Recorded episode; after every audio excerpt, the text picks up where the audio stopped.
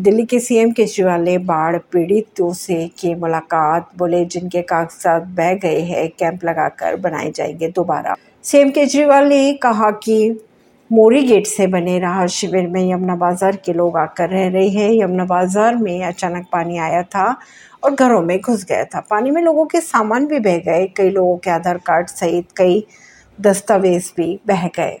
Italy से लेकर Frankfurt तक हज़ारों भारतीय फंसे हर जाने के नाम पर पानी की बोतलें थमाई गई। फ्रैंकफर्ट एयरपोर्ट से लेकर इटली के अलग अलग एयरपोर्ट पर फंसे लोगों का कहना है कि फ़्लाइट लेट और कैंसिल होने की एवज में उन्हें हर जाने के तौर पर कुछ पानी की बोतलें थमा दी गई। गर्मी की छुट्टियों में यूरोप घूमने गए देश के हज़ारों लोग इस वक्त इटली के अलग अलग एयरपोर्ट पर फंसे हुए हैं।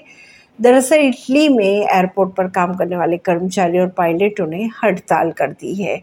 इस हड़ताल के चलते इटली के अलग अलग एयरपोर्ट से दिल्ली आने वाली उड़ानें समेत कई समेत फ्रैंकफर्ट होकर दिल्ली आने वाली उड़ानें निरस्त की गई। नतीजा ये निकला कि दिल्ली समेत देश के अलग अलग अलग शहरों को जाने वाले लोगों को एयरपोर्ट पर ही खुले में रात बितानी पड़ी। ऐसी ही खबरों को जानने के लिए जुड़े रहिए जनता सरिश्ता पॉडकास्ट से। परवीन दिल्ली से।